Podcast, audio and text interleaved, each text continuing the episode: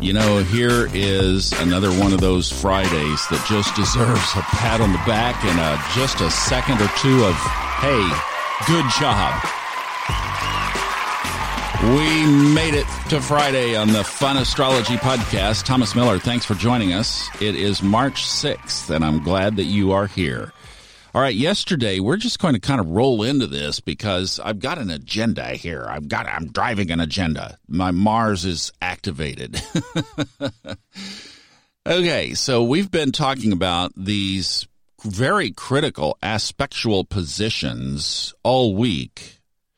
The one that I wanted to focus on today really happens on Sunday, but I thought we would get a run at it today because I think there is some preparation First of all, some advance that we should do today because the sun has moved into Leo. Boy, what a difference a day makes. And then uh, get ready for Sunday because Sunday has a couple of big things going on. So let's talk about today first.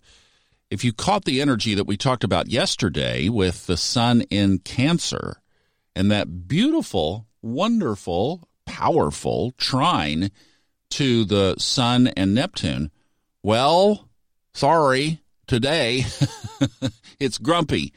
It's grumpy to both of these aspects that were that are shaping up for Sunday.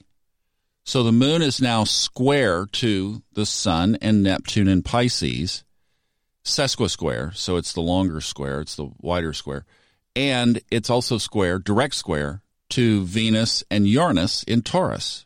So it just went from shining all this beautiful light on your spiritual soul and your intuitive path to middle finger up at the whole world, basically.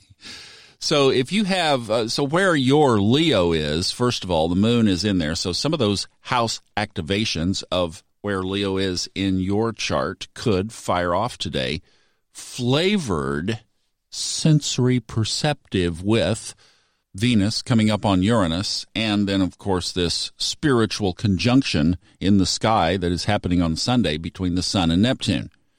Okay, so let's talk about that one first. So, the Sun Neptune, Neptune in its own sign of Pisces will trigger spiritual illumination if you can get through the spiritual fog. That's the two sides of Neptune. It brings confusion I like to say if you rub your fingers in butter and then put your glasses on and, and just rub that butter all over, it's hard to see sometimes. That's Neptune. And as Neptune has been moving through for the past eight years and has almost that much more to go, we've had a lot of butter on our glasses wherever Pisces is in our chart. But, but through those eight years, we always have a Pisces season, don't we? And that's when the sun comes through and shines a light, an illumination on this whole Neptunian Piscean dilemma. Now, last yesterday, last podcast, I mentioned that Pisces for me is 10th house. All right, that's career. It was a year ago during the sun's illumination in this house and sign that I got illuminated about my basically about my future moving from Colorado to Texas, getting back with Majana, this podcast, her podcast, Life After Life, us working together on the things that we're doing, all of that illuminated basically out of this position. It unfolded over about a three month period, but I'm just saying the the, the sun started to shine the light on it during its pass over Neptune. Did I say last year? I think, I think I said last year. That was two years ago. Anyway, the point is the sun illuminating these areas, the sun's activation, which will happen at exact conjunction on Sunday, is a great time to really get the light shining on these spiritual areas and on that area where Pisces is in your chart. Now, the other one is Venus conjuncting Uranus. Uranus takes seven years to go through a sign. It's only at three degrees. Now, it'll go retrograde again. So, I mean, this is going to be a slow path. And what that does is it really lets those Uranian characteristics simmer and cook, just like Neptune. Neptune is twice as long, 14 years. So these things really season that area of our chart with its flavor. So again, find where Taurus is in your chart and realize that you have Neptune just basically inside the door at three degrees. And now Venus, which rules Taurus, is getting ready to conjunct it. So Uranus represents change, disruption, out of the blue, out of the ordinary, unusual, social, technology. Venus represents basically love, harmony, beauty, home, and money. And as we've been talking about, this Venus Uranus conjunction is square to Saturn Pluto. And today it is also square to the moon. So that puts us in a T square, moon being opposite Saturn Pluto. Think of that as a base of the pyramid.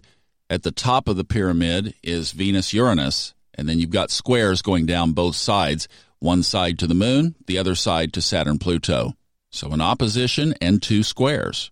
Now, I'll tell you what I'm doing with this, and this is just me because during this whole Saturn Pluto thing, I have come under an attack. There are really two big areas that Saturn Pluto are shaking my tree pretty hard, and one of them involves money and is kind of right in the area of all of this energy. So, what I've done, and this is where you could go to Majana's podcast and really get a lot of some of those episodes that she talks about this, is I've been going to the angels for protection. And thank goodness we are reading this chart together because when you see a challenging day like today, what I'm doing and have been doing for this this week, actually been working up to this, is calling on the angels to help protect this area because I'm definitely under an external attack. So I'm just asking the angels to help guide through this. And that's one of the beautiful things I think is that we can use the energies that we see in astrology. And as we follow the chart, then we can come back and draw on our spiritual tools and our spiritual resources to help us get through it.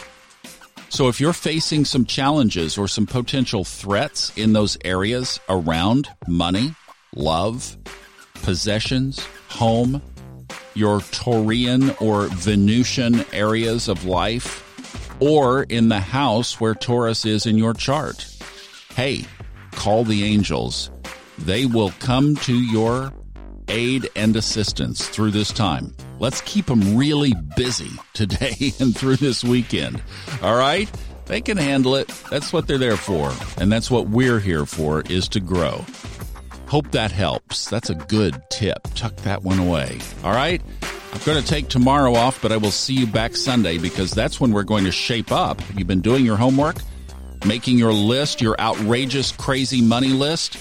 Because once we get this moon over into Virgo, boy, again, what a difference two days makes because we will have a big trine that we're going to take to the bank. All right? We'll do that on Sunday. I'll see you then. Bye bye.